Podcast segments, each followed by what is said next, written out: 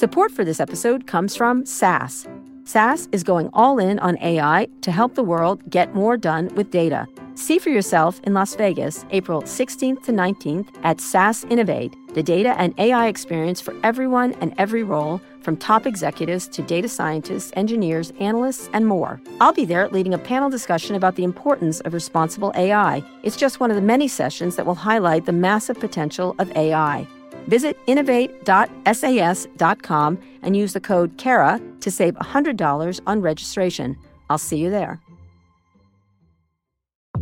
Support for this episode comes from The Current. The Current podcast is back with an exciting new season featuring marketing executives from the world's most influential brands. Tune in to hear what's driving conversation in the fast moving world of digital advertising with unique insights from brands as diverse as Hilton, Instacart, Moderna, Major League Soccer, and more. And in this presidential election season, The Current explores what a national political advertiser like the National Republican Senatorial Committee and a major CPG brand like Hershey can learn from each other. Listen in and subscribe to The Current at the current.com or wherever you get your podcasts.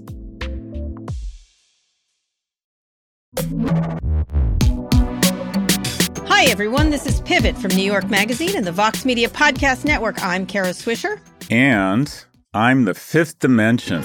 Would you like to ride in my beautiful balloon?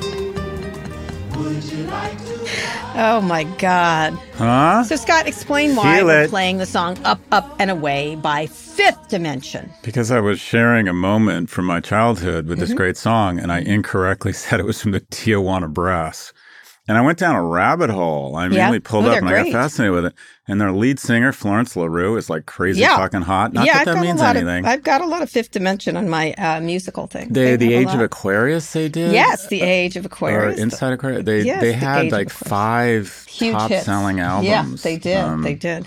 Anyways. Yeah, they're just a nice- it's a nice Set the record straight. All right, thank you. And we got to hear some lovely music t- together. That was nice. And by the way, we were together this morning on um, on CNN Morning Show.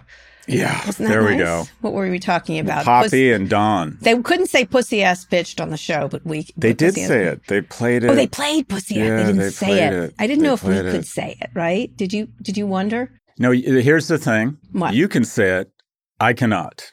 You can. well, that's fair. I cannot. But I'm saying I think they bleep it, right? Wouldn't they bleep it, or maybe not? I have no idea. Well, you know, it was in Congress, so we should be able to say I barely remember. I did chocolate mushrooms last night, and the hit time was 8 a.m. I don't remember anything. Congress spent our taxpayers' dollars blowing the top off Chrissy Teigen's pussy ass bitch. That was her tweet, Tweet. too. oh my God. about And Trump. Donald got defended. That guy, the misogynist, uh, Weirdo. sexist, weirdo, Yeah, whatever. All those things. Whatever. Anyway, uh, we'll talk about that in a minute. By the way, let me just say, speaking Yeah. of pussy ass bitch in that area, my mother-in-law uh, w- w- did not want Can't us, wait to see where this goes. did not want us to characterize her gift, which I love, as a penis candle. Okay. It's a dick candle. Well, no, it's A it- dandle. Okay, all let's call it a dandle. dandle. Okay, I just want to move along from that, but nonetheless, Okay. they're lovely. You can get them at MoMA, um, and uh, and Scott declined my kind offer to give him one.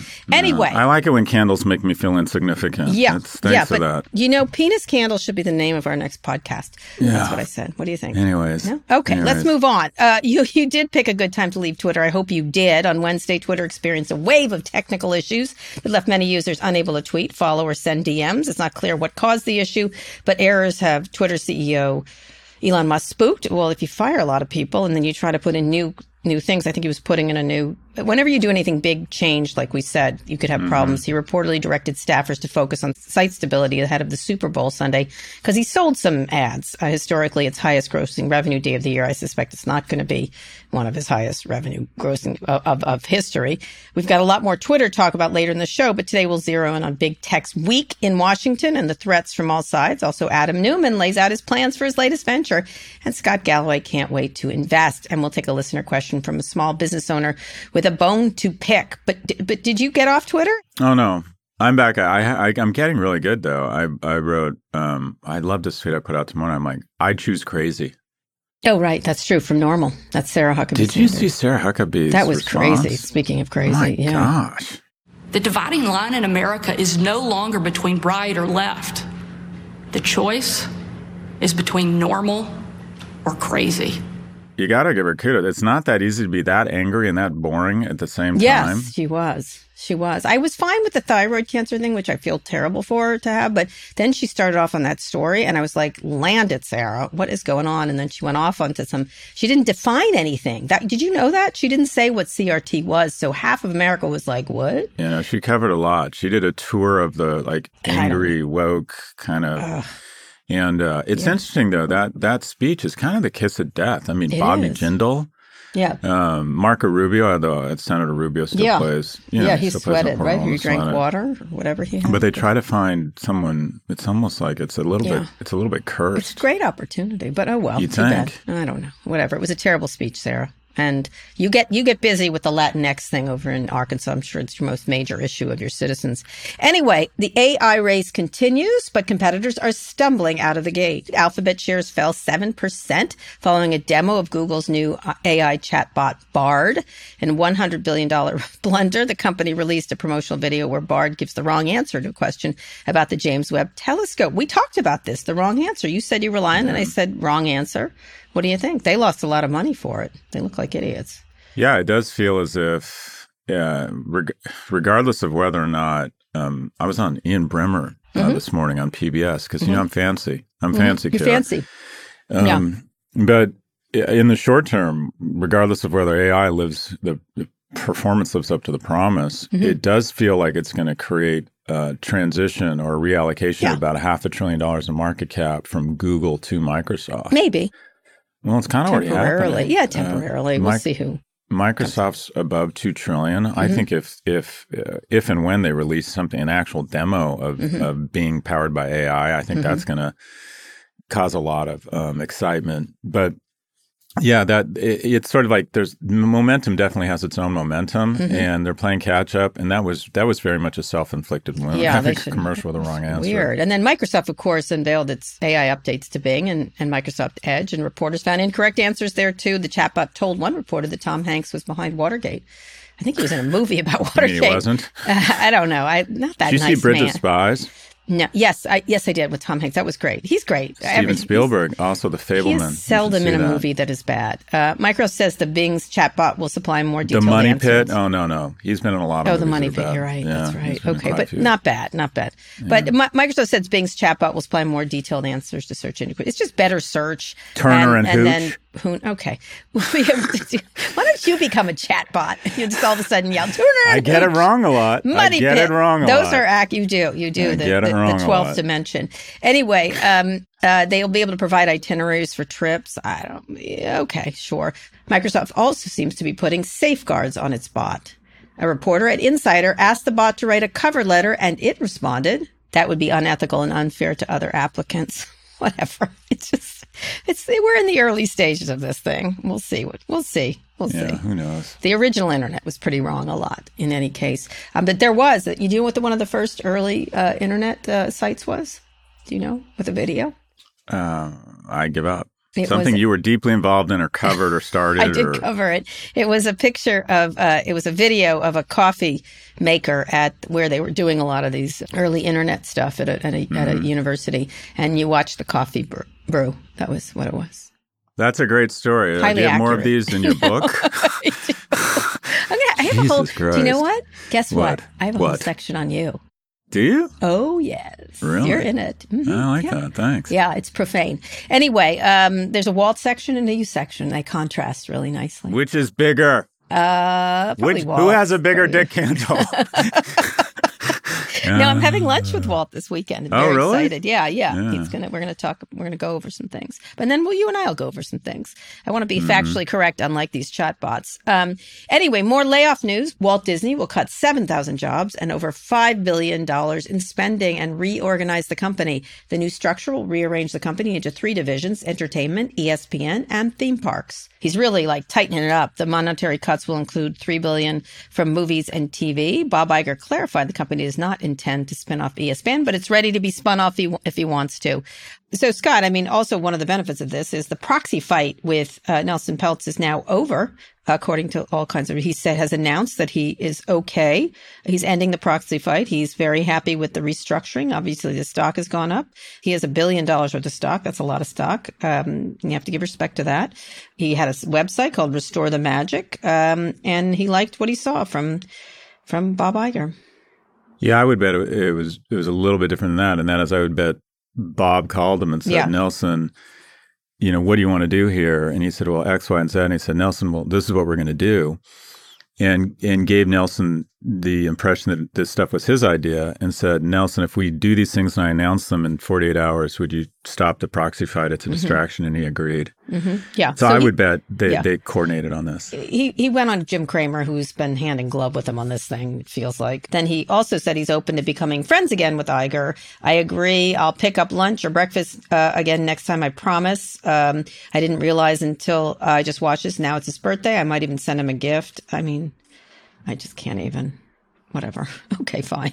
Yeah, see see you on the golf course. I Yeah, don't know. whatever. Oh God, I can't. This is like using It's a win for all of them. It's Yeah. a win for Nelson. It's a win for Bob. It's a win for shareholders. Exactly. He, I'm glad he pressed him. I'm glad he did it. Yeah. He- he's, as usual, proving that he's quite good at being the CEO rather than a retiree. Yeah, it's it, this is definitely the year of efficiency, so to speak. The market Yeah. liked it. Year of efficiency. We should have a theme song for that, but go ahead. There you go. And uh, cutting cutting staff, reorganizing, and something I hadn't thought of, and it makes a lot of sense. Is I guess Comcast owns a third of Hulu, and they own two thirds, and everyone pelts in the markets and saying, okay, they have to buy it, to buy the rest. Or sell it.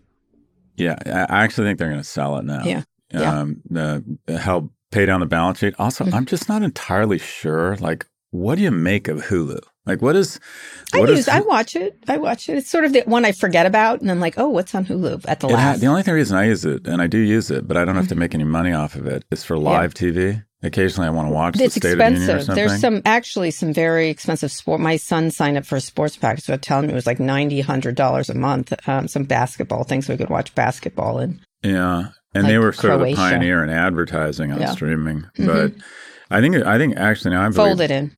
they cut costs. They have so many amazing businesses. They cut costs. Disney Plus has a very strong positioning and signal around Mm-hmm. Yeah. what it stands for. It does. Hulu's kind of like the Handmaid's Tale. I don't. I don't. I, don't, I feel like Hulu, Hulu struggles somewhere. for an identity. Yeah, I think we don't need this many. I just don't. I, I, I 100%. it's one of those. It's like you know, one of those friends you call at the last minute when all the other friends aren't busy. You're like, oh, Hulu. And every now and then there's some very good things on there. It's like you and me. Yeah, I, I was waiting for that. Yeah. no, you and I had a lovely dinner last Yeah, week yeah, with did. Jihan Yes, and. Uh, my did. son and my friend, and it was good. Um, uh, uh, by the way, uh, Jihan calls uh, George Han calls Bob Iger a dilf. Just so you know, he said Dilf, Dilf. yeah. Yeah, I've heard that before. I'd have to agree. Anyway, uh, Salesforce is also dealing with another activist investor. It's that, fifth. Dan Loeb's third point. He's a tough customer. Has reportedly taken an unknown size. He had taken a stake in Disney and pushed to spin, spin off ESPN unsuccessfully, but he's in there. Uh, there's there's there's all of them. The whole party is in that is in Salesforce. Only one or two in uh, Disney, but this is interesting. Them sort of coalesce. They're trying to make some money. These these these uh, hedge funds. I would have picked if I were going to come in behind someone. I would have picked Disney. I think Mm-hmm. Yeah. Disney's the better buy right now. But Yeah. yeah, Salesforce well, he was in is it. Yeah. Salesforce is getting a lot of attention. Yeah, Um, Elliott's in there. There's another one I forget. They're all in there, all the all the names, which is interesting. What what do you? They get behind. Someone told me I was asking why they got in there. They said they get behind each other and they, you know, uh, Loeb wants Peltz to make the trouble to get the. They all they only want the stock up, right? Essentially, so they tend to to get in behind and draft off the others.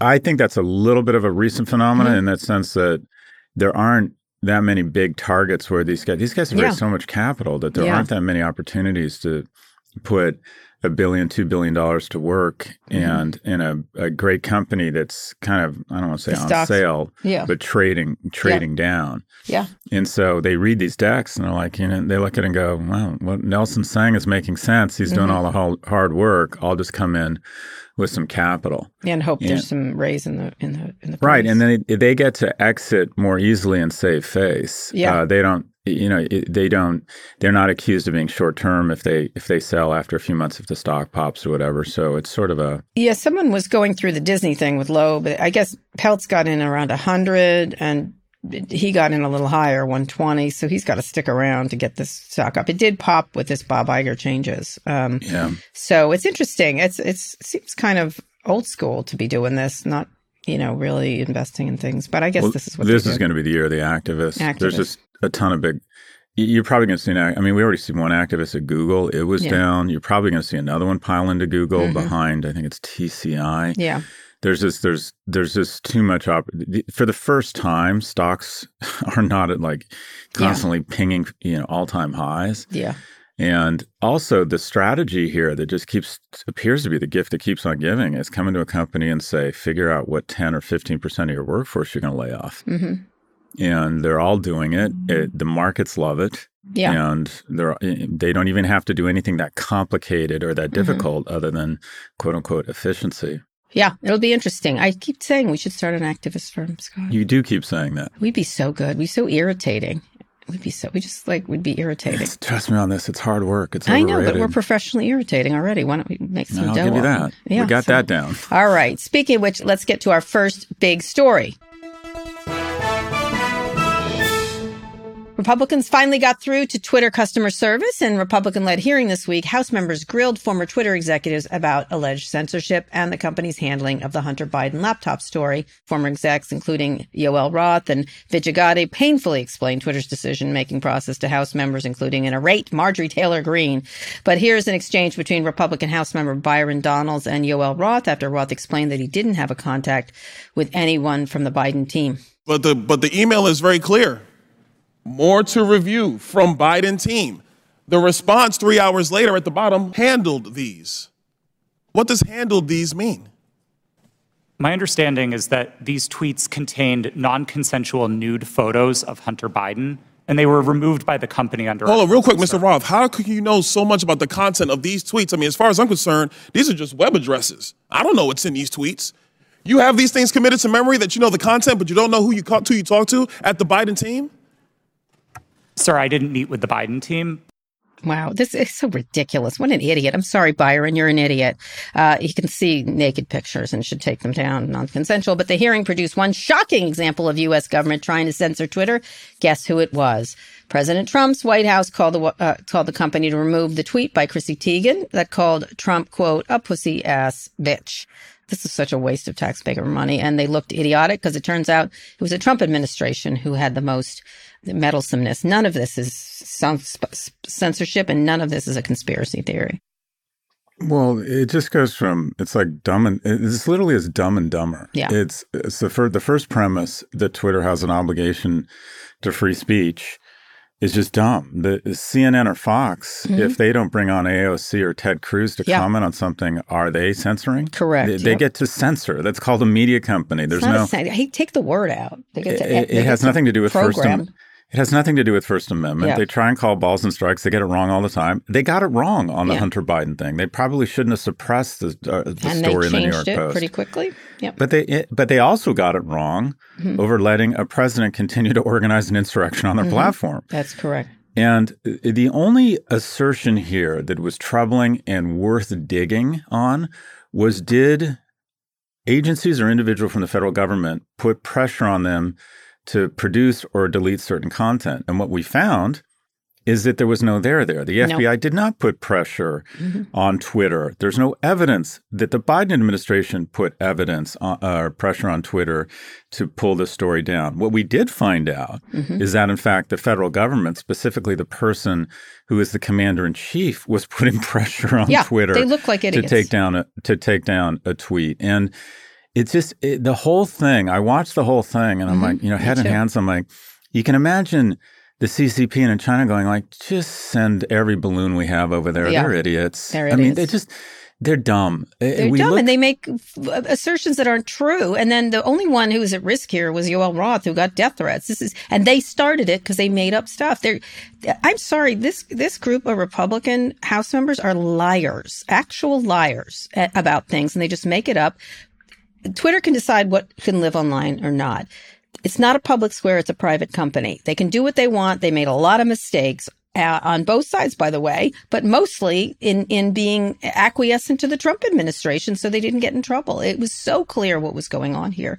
Um, is these very liberal people who were worried about seeming too liberal, and so they bent over backwards to let a, a sitting president just cause an insurrection. That's pretty much it. So I thought the low moment, I mean, the real low moment was uh, Representative Clay Higgins said, Your lawyers know essentially that you're, you could be arrested for interfering with election. Okay, so I immediately look up, okay, who is who is Clay Higgins? Clay Higgins uh, uh, did not graduate from college, joined the police force, where he resigned from the police force under investigation that he uh, assaulted a suspect while handcuffed Yeah. And uh, went on to be the manager of a car dealership. Nothing wrong with that. There's dignity in any work. But this is an individual that is telling um, the general counsel or former general counsel of Twitter that they're going to be arrested. I'm, I'm going to go out on a limb here and say that Mr. Representative Higgins doesn't know what the fuck he's talking No, about. shut the fuck up is what I kept And thinking it's time. this, it, it's, it, it just, I'm like, okay, here's a guy who's totally unqualified and saying arrests are coming to people. Uh, to people who agree to testify on oath, and then also, what do they want from the, everyone there? Has been fired. What do they want from these people? Mm-hmm. Yeah, actually, just- Yoel wasn't fired. Yoel left, right? Yoel left because he was he couldn't Oh, deal he with fired. it. No, no, no, no. He left. He left. I mean, Vijay certainly was by Elon, but Elon kept. Remember, Yoel stayed and tried his best. He's a he's a terrific guy. He doesn't deserve all this crap that he got. But let me just say, the clearest explanation of the hearing came from another House member, Democrat Maxwell Frost. Here's what he says. One of the youngest. I think he is the youngest member of Congress. But go ahead. I mean, I've been sitting here for over two hours, and I'm I'm still not really seeing the point of this hearing. Um, is it to solve the problems of the American people, what people are struggling with? No. We, we get it. My Republican colleagues wish that the Hunter Biden story would have helped them win the 2020 election, and that didn't happen. And so they're angry about it, and that's the point of this hearing. Yep, that's exactly the point of this hearing. we need more youth. Yep. We need more youth. Youth. Congress gets older every day. He essentially said, "What the fuck?" politely, right? Oh, WTF? We we need we need more individuals who look at the world and can represent you know. Mm-hmm. Kara, the average age of an american is 38 the average age of congress is 64 that means for every 40 year old congressperson we have someone who's 88 Or crazy. I mean, the Marjorie Taylor Greene stuff. I mean, honestly, honey, camilla stop. soprano Come on. You gotta love the go. outfit. You gotta You love You know what? outfit. I actually did like the outfit, but whatever she mean- wants to wear, knock yourself out. Uh, but uh, oh, shut up! Just shut up about this. Is like such a. This is. And and it continue, persists online even after today. People are like, "Oh no, it really happened." I'm like, "No, it didn't." Like, go find another. Go go investigate Sasquatch. You know what I mean? Where he like we have still haven't found Sasquatch. So go on, go for that. yeah, one. but they weren't planning this. Bi- Biden's best moment Mm-hmm. at the State of the Union. I mean, the reason why we turn into these things is occasionally you're looking for an unscripted moment Mm-hmm. that reveals something. He was really good on his feet. he was. Anybody who doubts it, contact my office. I'll give you a copy. I'll give you a copy of the proposal. That means Congress doesn't vote. Well, I'm glad to see you. And I tell you, I, I enjoy conversion. He got he he drove them in. He drew them in perfectly. Well, but not only that, he came across as as just gracious and didn't didn't flinch. Not didn't- sleepy. Was not scared. Didn't get angry. Just said, "Okay, so we can all agree that Social Security, and Medicare." Mm-hmm. are- He was very good on his feet, and it's really important for him because he would be a lock on renomination right now if Mm-hmm. it wasn't for one thing, and that is what I would ar- argue are really credible concerns about his age. Hmm, seemed pretty lively to me. Well, that's my point. Mm-hmm. I think he showed what I'll call real, um, I don't know what the term is, neuroplasticity or agility, Mm-hmm. but um, the, the ability to kind of respond like that in real time. You can't think, do that if you're losing it. You can't. Yeah, that's right. You know what I think he should do? Tell me what, you think of this. What? Mm-hmm. If I someone called me and said, "What would you advise? Uh, what would your advice be to the president around State of the Union?" I think you should pull an FDR and Mm-hmm. say, um, "Let's just." I, I just want to say thank you for your grace and your Mm-hmm. patience. As many of you know, I I suffered with a, a stutter for much of my life, Mm-hmm. and it's it's reappearing as I you know as I get older. And so I, I hope you, I hope you know that I have the words and I I have the ideas. Sometimes I just can't get them out as clearly Mm-hmm. as I would hope. I think he should say that. Uh, he did pretty well. I don't. I don't think he stumbled. They all stumble. Are you kidding? They all stumble. It's just you don't know. No, but he it. does. He does have a speech Yeah, speech sure, impediment. he does. But he's had that forever. He's if you That's go my- way back yeah. and looking in, he took a different approach on the State of the Union, the correct one, speaking about the dangers that social media poses to children. Let's listen. We must finally hold social media companies accountable for experimenting they're doing running children for profit. It's time to pass bipartisan legislation to stop big tech from collecting personal data on our kids and teenagers online.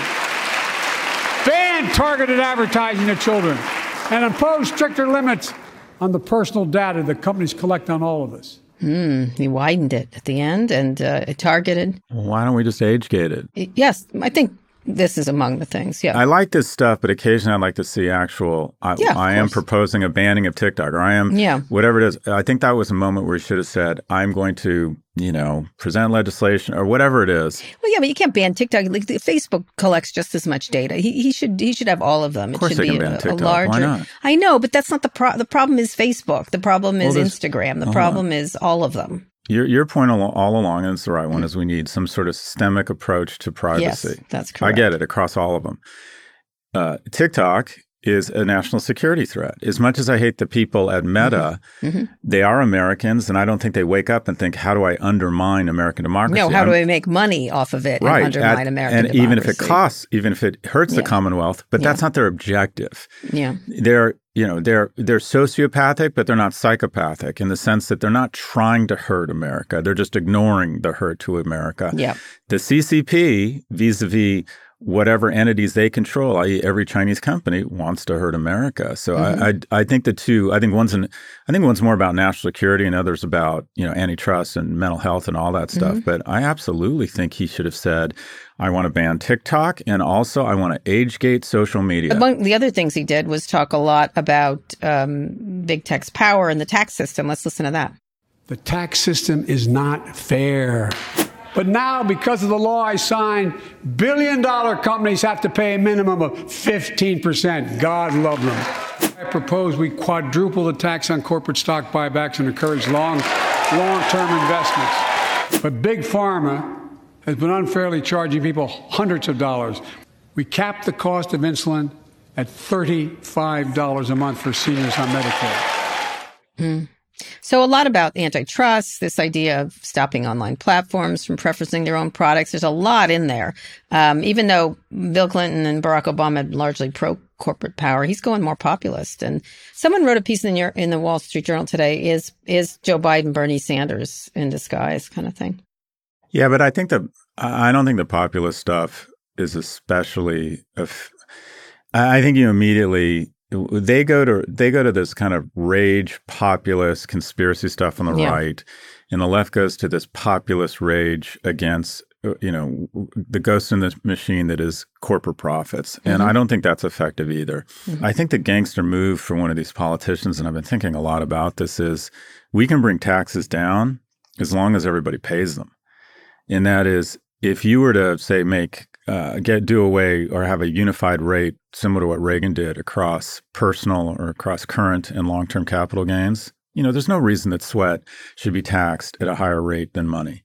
The money that money makes gets taxed at a lower rate than the money that work work makes. Why? Because old people make their money through work. Old people make their money through stocks and houses. That is ridiculous. It's nothing but a transfer of wealth from the from the young to the old and the poor to the rich. In addition, corporations should be taxed uh, if they want to uh, if if they want to license their IP and engage in a double Dutch sandwich to reduce for tax avoidance. If they want to do a reverse merger such that they can have their profits taxed in low domain, we've got to repatriate those taxes. I believe if you were to tax corporations at their fair level, their actual income and profits that they get from this mm-hmm. country at 30%, and then you were to tax anyone who makes over a million bucks a year 30%, I think the actual effective tax rate across the rest of Americans would be somewhere around 15 or 18%. Mm-hmm. It, you could lower taxes. You just said everybody has to pay them. Everyone has to pay them. One of the others, I agree with you on all this. I think it's it's interesting. He's he's he's moving towards trying to attract back working class people from the Republican Party. That's what he's doing. It's very clear, and I think he can do it. I honestly think he can. He seems like he's pulling a little Sanders in that that the attractive parts of Sanders and Warren. He's pulling in the he's you know he's whacking back at them. He's being you know dark branded a little bit. Like I think it's very effective. He also attacked something else. Went with the Swifty fans uh, attacking all kinds of fees, overdraft fees, credit card fees, hotel resort fees. I just paid a hotel resort fee. It was ridiculous. I had cracked up when they mentioned that. Yeah. I mean, like, thank God, resort fees. Those fees can cost up to $90 a night at hotels that aren't even resorts. I mean, the Russian army, TikTok, Yeah. teen depression, it's I- resort it's- it- fees. well, they're kind of usurious. I would I would agree with it. it is bad. That airline fees, concert fees, everything. Uh, I think it's the power of Taylor Swift. They're fighting, of course, the Republicans are fighting to protect bank overdraft fees and things like that. So I like the fee attacks. I'm go, I'm for yeah, it. it's definitely trying to Popular. get that. Popular. Yeah, occasionally you do look down at your hotel bill and it's Yeah, like, like, nightly what? nightly room rate three hundred dollars, bill eleven hundred and Yeah, exactly. it's like what? I was like, I didn't go in the pool. Like, if I go in yeah, the pool, I you didn't can use the resort. Didn't use Wait, the resort. Yeah. I just walked through the lobby essentially. Anyway, I think he did very well, um, and I think it was it's an interesting moment for the Democratic Party. By the way, you can also hear me discuss the state of the union, especially the Democratic Party. I had three. I had a couple weeks ago. I had three Republican strategists. Now I had three Democratic strategists, uh, and it's really good. It's an on with Kara Swisher, so we discussed it. They were You surprisingly yes, I do. They were surprisingly upbeat on Biden, who- and these are people who had not been upbeat on Biden, but they were they were Right, the loving Democrats or the Republicans? Democrats were loving to Biden. These Democrats who have been very critical of Biden were very loving this, including one who worked for Bernie Sanders. Anyway, he's, he's doing great. He's Yeah. doing great right now. all right, let's go on a quick break. When we come back, we'll talk about Adam Neumann's new pitch, your favorite guy, and take a listener question about minimum wage.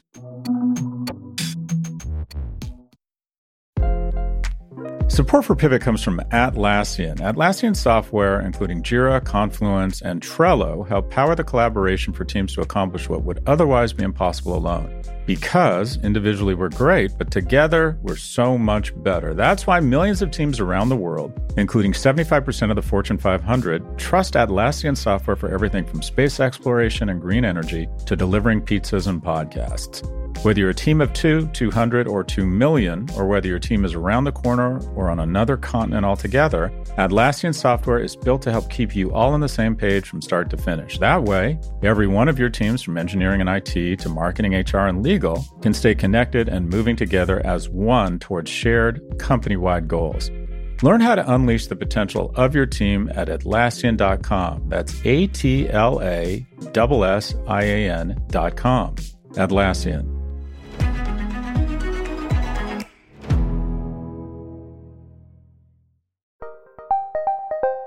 Did you know the Capital Ideas podcast now has a new monthly edition hosted by Capital Group CEO Mike Gitlin? Through the words and experiences of investment professionals, you'll discover who was their best mentor, what's a mistake they made that changed their approach, and how do they find their next great idea. Subscribe wherever you get your podcasts. Published by American Funds Distributors, Inc.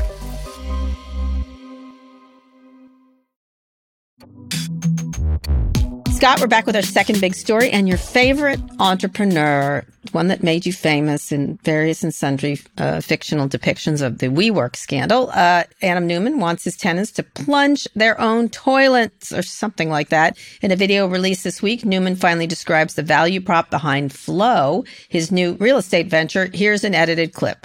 So, number one, management company, branded technology first. Number two, real estate asset management, a company that can buy real estate and asset manage real estate.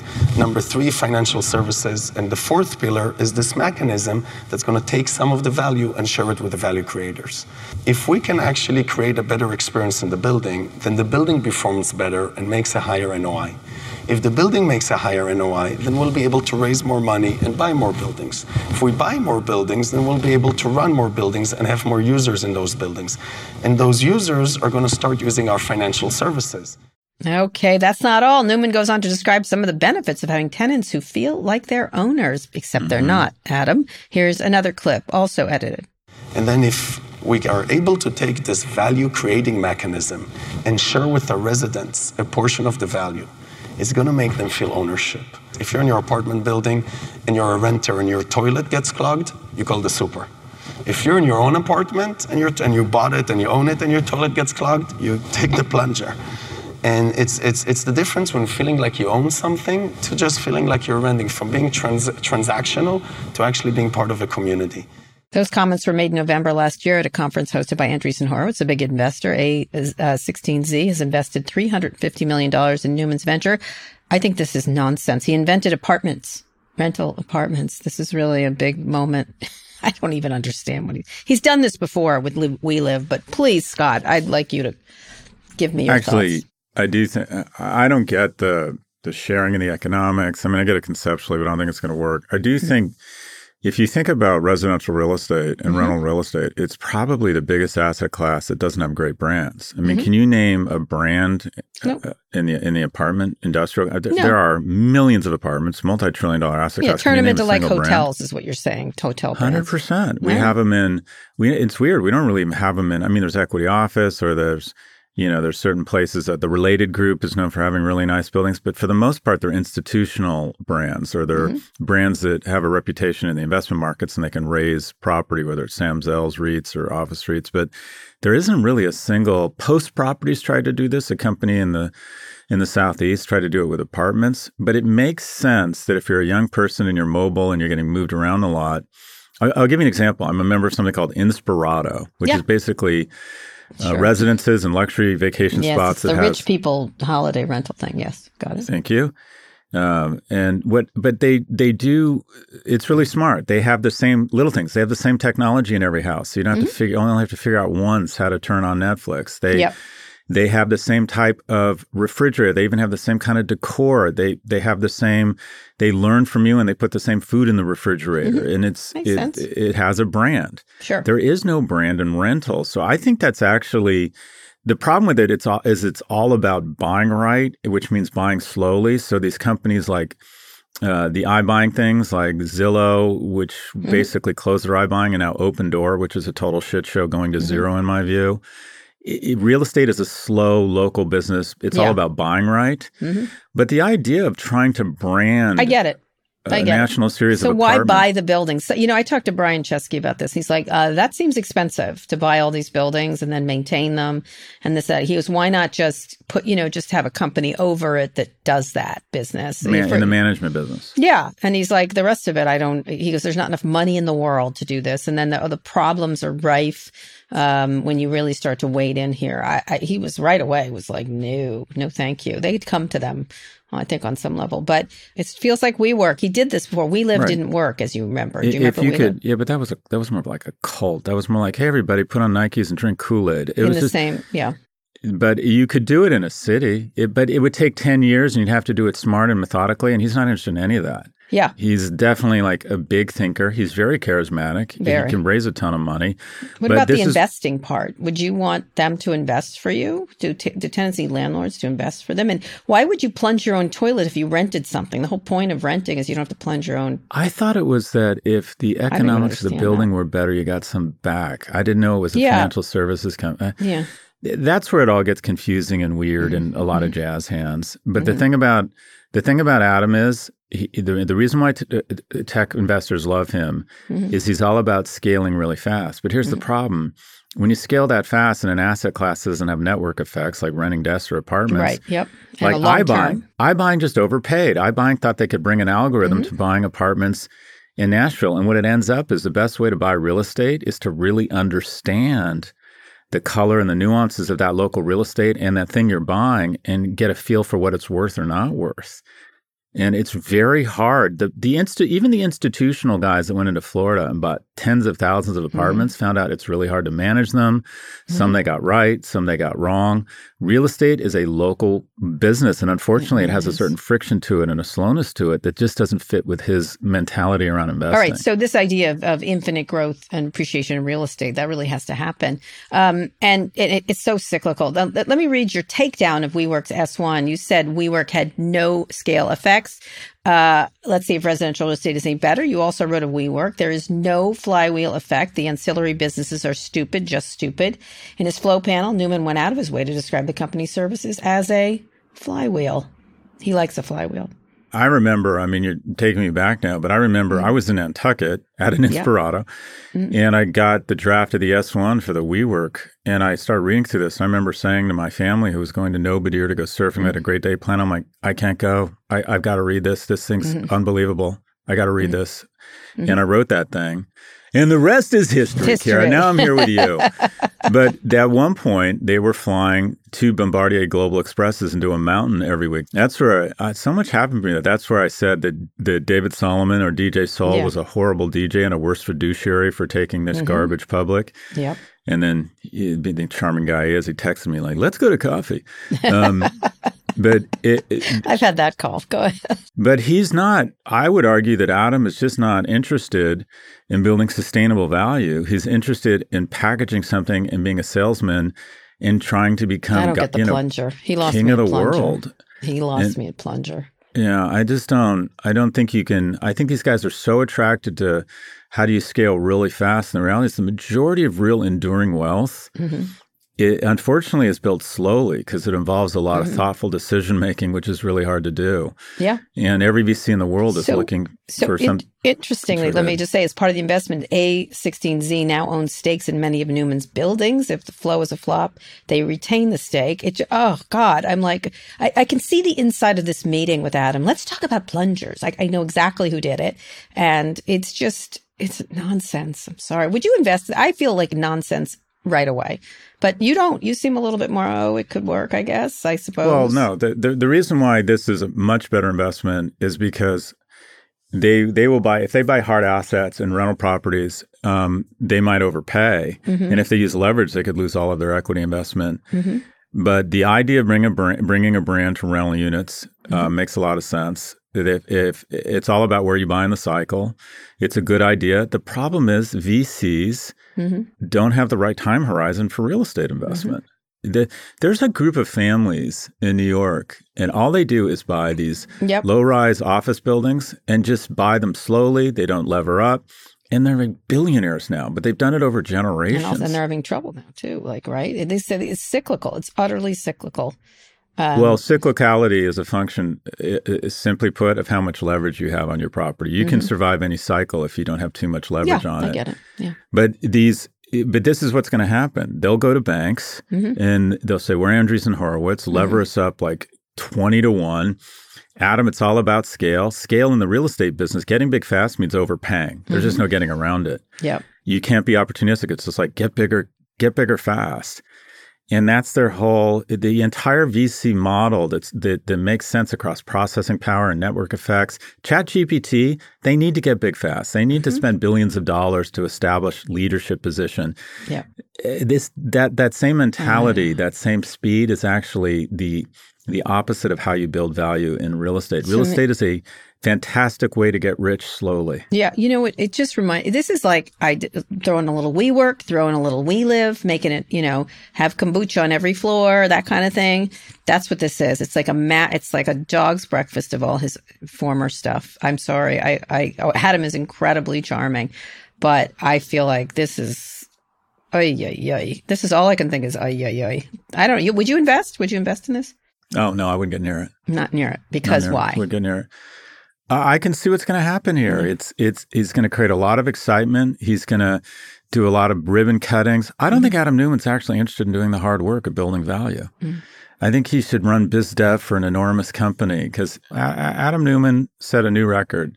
And that is, we resent CEOs who make hundreds of millions of dollars, but usually they make hundreds of millions when the company and the shareholders have made 1000000000s mm-hmm. And so that's a real issue is what about CEO compensation.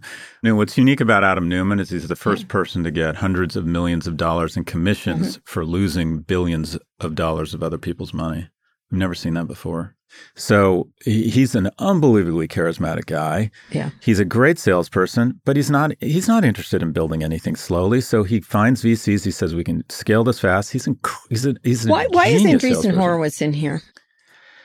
I, I, I for the life of me, I can't figure out how they would winnings? get anywhere near this. Right.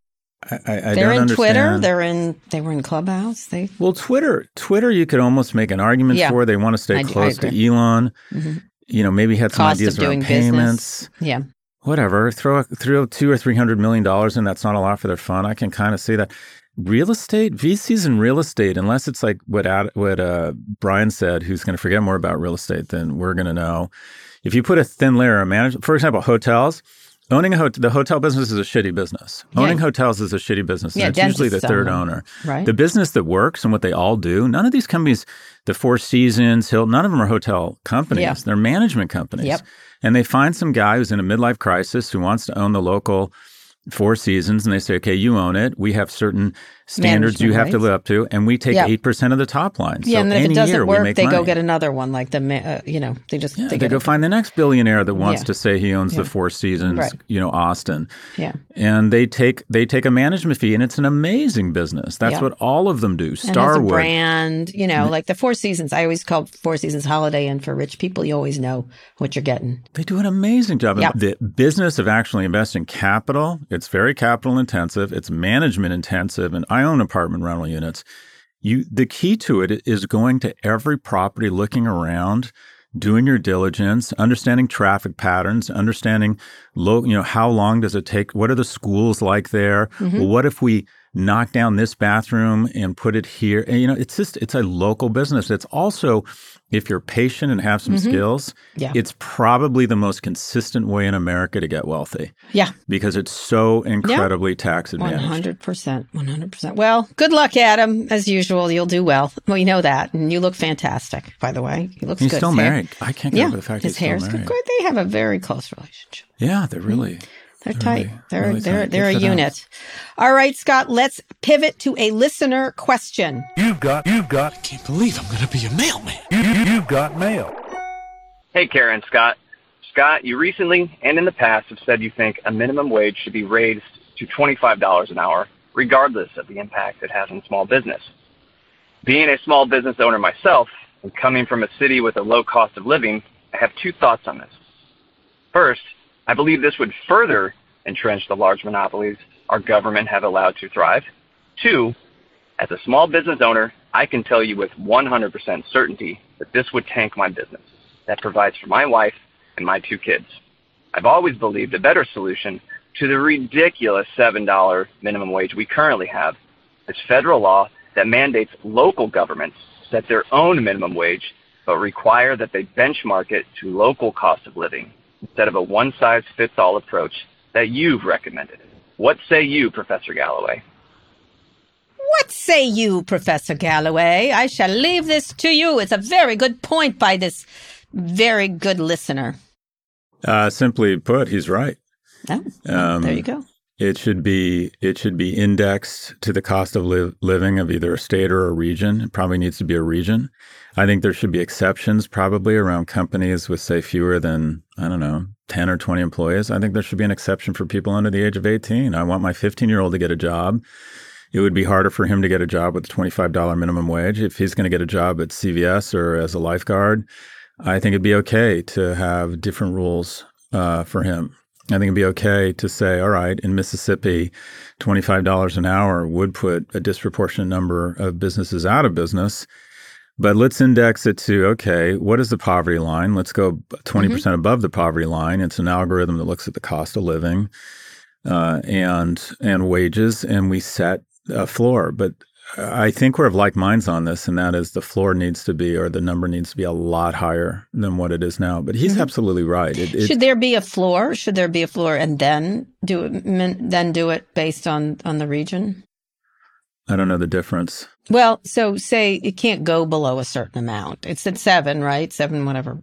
Well, no, I, change. I I think I think min- in some, I think minimum wage needs to be uh, somewhere. I, I can't imagine it would be any lower Than than fourteen or fifteen dollars. And also, I do believe that there's some- there are just some small businesses that should go away. I think there's some big companies that are very dependent on cheap labor that their stocks would get hit hard, and I think it would be worth it. There's no free lunch here. Yeah. But his point is a good one, and that is if you live in a small town in Mississippi, uh, and you make 18 bucks an hour, you and there's two of you, you can have an okay life. Mhm. And so why wouldn't why would you get do away with those businesses Right. when you can get what you want on 18 bucks an hour? And that's what he's saying, and he's correct. This is a good answer. And Scott, that was a good answer for you too. Do you think it's going to happen? No, I, I uh, unfortunately this impacts uh, disproportionately um, young people, poor people, and they're underrepresented in government. Yeah. Um, so Good, a good thing for a politician like uh, Sleepy Joe could be could be a good topic. Look, if you wanted to, I I, gen- I, I think if you did the real analysis here, Mhm. um, we don't talk about this a lot, but when you look at uh, relationships, right? I think relationships are kind of the key component, the central component of what makes a healthy society and a rewarding, Mhm. productive society. And the thing that really frays relationships is financial strain. I think if you look at obesity, I think if you look at depression, I think if you look at deaths of despair, if you look at opioid addiction, it all comes, a lot of it reverse engineers the same place, and that is just massive shame and rage around financial strain. And so I would argue mm-hmm. that if you were to substantially increase minimum wage, the amount of social services we end up paying in mental health, incarceration, uh, medical care for people who are morbidly obese because they can't afford to eat well, uh, kids who struggle developmentally because there's huge economic strain. And I think financial strain is the reason a lot of uh, a lot there's a lot of marital Mhm. agita. Anyways, uh, I, I think we get the money back. I think it'd be the, I think the best Agreed. investment Great. we could a pretty easy investment we could not easy a really thoughtful investment that would have huge ROI Yep. Is leveling It's the like part of our college society. loans. It's like college loans. It's, it'll pay it back. It'll pay it back. Yeah. You know what my son said? Louis said. Yep. I thought it was super smart. By the way, he loves seeing you. Um, Well, that's nice. He Thanks. really did. He mentioned way. it several times. Uh, he said they should pay me to go to school, so it would help our economy in the end. They should pay all of us to go to school because it would be, Well, be a better There's economy. a term for that. Yeah. Uh, The University of California, the No, I get that. from No, the but I mean, 1950s to 1990s. They, they felt this- the same way. He's in this new economics class and he loves it. I made him take it. I said, you need to take an, econ-" and he's like, oh, I don't want to. And he loves it. I, I you know, he's really enjoying, uh, it a lot because he's beginning, it's making him think about UBI and everything else. And I really, I thought that was, and she just set it off the top of his head. It was interesting. Well, we do. The model a little bit is it's interesting. PhD students get paid. Yes, they do. That's we right. find I- the, pointed the best and brightest. And by the way, you want to talk about attracting the best and brightest from all over the Yeah. world. Yep. We find these incredible people, and then they come and they learn, and we pay them. They have responsibilities. They teach. They Yep. do some work. Right. But we pay them. Right. And one of the things, uh, one of the colleges, I'm not going to say which Alex got into, they actually uh, pay you. you- They pay for your, you don't pay for education, but later when you have a salary, you have to pay a certain percentage back to the school. It's kind of, it was so creative and interesting. I didn't realize that. Yeah, that's going to be legally challenged because they think there's that it's to a certain extent kind of inter- indentured servitude. But mm-hmm. there's people have talked about that for a long time. It's interesting. I think I, Yeah. I like all interesting ideas around all these Yeah. things. So we should be more creative about the way people are paid and the benefits that society gets from them. Anyway, great question. If you've got a question of your own and you'd like answered, send it our way. Go to nymag.com slash pivot to submit a question for the show or call 855-51-PIVOT. All right, Scott, one more quick break. We'll be back for predictions. Support for this podcast comes from Constant Contact. If you're a business owner, you already know that it's really, really hard to cut through the noise of everyday life. If you want to connect with your customers, you need to break through the noise. You need Constant Contact. Constant Contact is a marketing platform that makes it easy to reach new audiences, grow your customer list, and connect over email, text, social media, and more. Whether you're a marketing guru or just learning the ropes, Constant Contact offers writing assistance tools and automation features that make it simple to say the right thing at the right time. So get going and start growing your business today with a free trial at constantcontact.com. Just go to constantcontact.com right now. Constant Contact, helping the small stand tall. ConstantContact.com. Support for this show comes from Fiverr, the world's largest marketplace for freelance services. In the fast paced world of business, every decision counts. And when it comes to hiring, there's no room for guesswork. That's why Fiverr has developed solutions for businesses to make outsourcing projects simple, quick, and compliant. You can gain access to curated talent through Fiverr Pro's catalog of top freelancers, organized by skill and experience. Streamline your projects with a user friendly dashboard where you can track progress and collaborate with your team. And for anyone needing the highest level of white glove service, Fiverr Pro's project partners can manage multiple freelancer engagements for you. Project partners will outline requirements, assemble a roster of freelancers, and manage a schedule to ensure your deliverables are completed on time. Ready to scale smarter? Visit pro.fiverr.com to sign up and use code VOX for 15% off any service. That's pro.fiverr, F I V E R R dot com, and use code VOX.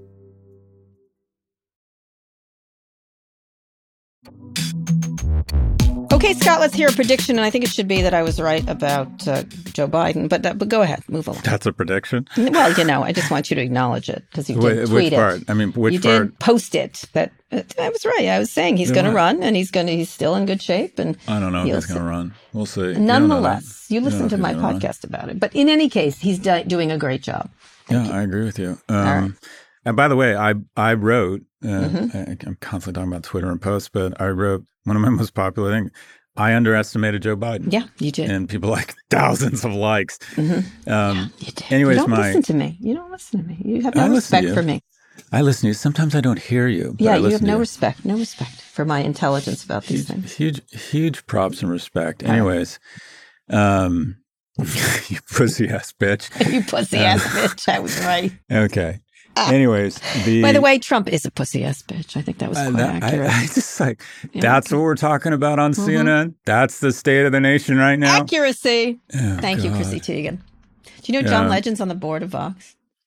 I, yeah, I remember when we presented to the board, and I'm like, that guy looks like John Legend. And I'm like, it is John Legend.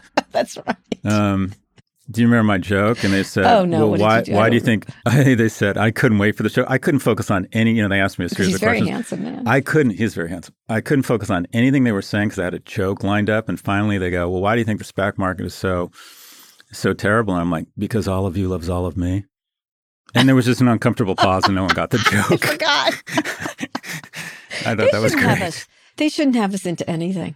They shouldn't. It- it's so they should I've not served let on, us in. I've served on a lot of boards, and I walk into the Vox board, and I feel like a seven year old about to throw I up on himself. I Hey, know. hey, what do we think about the money? Wait, Jay Penske. Oh, yeah. Shall we t- should we torture him? Jay, we're ready to Jay torture you too. Yeah, yeah. So what Kara's talking about is uh, is uh, Vox raised a hundred million. I think at a pre of four hundred, or post of Five. five hundred, or pre of five hundred, or post of 600. like hundred. that. I don't know. But when you think about it, it's a real I actually do know, but I'm not telling you. But go ahead. Well, aren't you important? Yes, I am. Um, that that is a real victory for Vox because if you look at a lot of publicly traded media companies right now, hmm I mean, whether it's Gannett or BuzzFeed, I don't know after the the, the tripling of the stock, but Mhm. Vox in the private markets to raise hundred million dollars in this market, it means not that I know this, it means the business is actually fairly healthy. Mm, yeah. Here we Anyways, congratulations to Vox and, are. And Jay Penske Penske, and get ready for us. We're so excited. To- I rented a Penske truck I recently when I was moving Louis up to uh, up to up to NYU. I can Penske see you in a Penske truck. That fits. It was good. It worked. On it your was way great. to It a photo shoot at clean. Vanity Fair. Anyways, okay, so You're so jealous. All right, right, go ahead. Prediction. Uh, my prediction, and we talked about it before. I, I used to think that Disney was going to buy the rest of Hulu. I think they're actually going to sell it. And I Mhm. don't know if you saw uh, uh, in another prediction around a sale of streaming, uh, Warner Brothers Discovery has decided that they're not going to. They're backtracking on their initial strategy of creating one super bundle Mhm. With HBO Max and Discovery Plus. They're going to keep Discovery Plus a separate entity, Mhm. and I think what that means is they're keeping it distinct such that they can sell it. Yeah. I think this acquisition, Time Warner is just the acquisition that people love to overpay for. Yeah. They do. And I think that the numbers uh, uh, are obviously pretty weak so far. The stock has really has not performed well no, since it hasn't. Since um, since Discovery Plus and Zaslav bought it. And I think he sees the writing on the wall. He's going to have to pay off some debt and divest of some assets. So He doesn't keeping- mind doing it either. So him keeping Discovery Plus separate makes it cleaner for a sale. hmm Uh, anyway, so I think two predictions of the streaming market. I think Disney's actually going to sell Hulu, not acquire the rest of it, Mm. and uh, Time to, Warner. to Comcast. Yeah, or to a third party, but it's likely a likely. Go- I mean, they're playing chicken with each other. They're both all trying to posture that they want it or don't want it to try and get the the best deal. But also, I think you're going to see um, Time Warner, or I'm sorry, sorry, Warner Brothers Discovery now Mhm. divest uh, Discovery Plus to somebody, maybe to Disney even. Although, will they have the money? Anyways, Uh, you're right. I think you're 100% right. He's got a real problem there. And I'm going to do a tiny prediction. As Bob showed, you can really shake things up pretty quick if you've got the skills, the mad skills, which he has as Mhm. being a CEO. My prediction is that the olds are, are, are really showing they got, they still got some juice in the tank. The olds. the old The olds, you know, Bob Iger, over 70, uh, uh, President Biden d- doing the olds, uh, you know, me being a fashion model now. I was wondering how we were going to work this. You're kind of an olds, but not quite yet. Not as old as me. But I'm saying what Biden showed in that thing is political experience matters. The ability he's he's an old hand at this, and he handled it beautifully. He ran right over those those loudmouth Republicans, and and Iger did the same thing with Peltz. He just like handled him. He handled it. Uh, I appreciate the Golden Girls moment. Mhm. What this Golden nation Girls. needs, Yeah. what this nation needs, is more young people in positions. I agree. I'm saying that, but don't like count out the olds. There's a lot of ages. Counting it. I just want to put them on an ice floe. No, you don't want to put put- Bob Iger on an ice phone. He'd look good. a joking. I'm joking. All right, I'm just saying. I'm one of them. I'm getting old. I'm going to be. I'm going to be 48 next and don't, year. don't- no, you're not. Um, and don't you think you are more productive than ever? And you're not going to be 48, but okay, sure. Um, what what uh, don't you think you're more productive older? I do.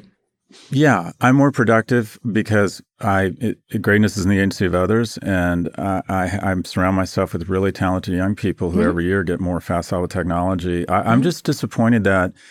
Look, I, what I see, Kara, quite frankly, is I see young people who can't afford to have children. Mm. I see young people who have the deck stacked against them, and I see an America who's not investing in youth and creating a situation where young people feel so shitty about the future and they can't afford to have kids. Yeah.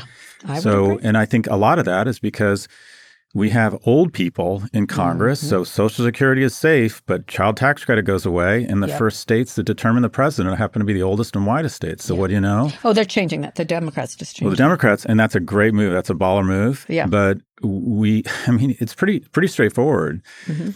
You know, whether it's Nobel Prize winners or the best rock and roll music. Mm-hmm. Or uh, the best tech companies in the world, they all have one thing in common. They're, they're started, written, or inspired by people in their 20s. Yeah. And w- I like the young. So I'm not saying. I'm just saying the olds did a good job this week. Yeah, okay, I'll give you that. Yeah, right, win, win for I'm a, a gonna- win for a win for the land of the Walking Dead. No, It's they're not Walking Dead. 14. You're wrong again. You didn't. Uh, Oh, wrong, wrongity, wrong, wrong, wrong. You don't have to like age.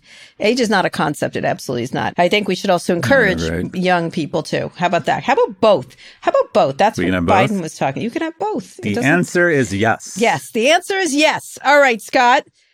Good prediction. I think you're correct on that one. Uh, There all go. right. Let's read us out. Today's show was produced by Lara Naaman, Evan Engel, and Taylor Griffin. Ernie Indradat engineered this episode. Thanks also to Drew Burrows and Emil Severio. Make sure you subscribe to the show wherever you listen to podcasts. Thank you for listening to Pivot from New York Magazine and Vox Media. We'll be back next week for another breakdown of all things and tech. Also, special thanks to our friend and coworker Nick from Second Peninsula. We appreciate your good work over the last year, and also, more importantly, we appreciate the fifth dimension. Thank you, Nick.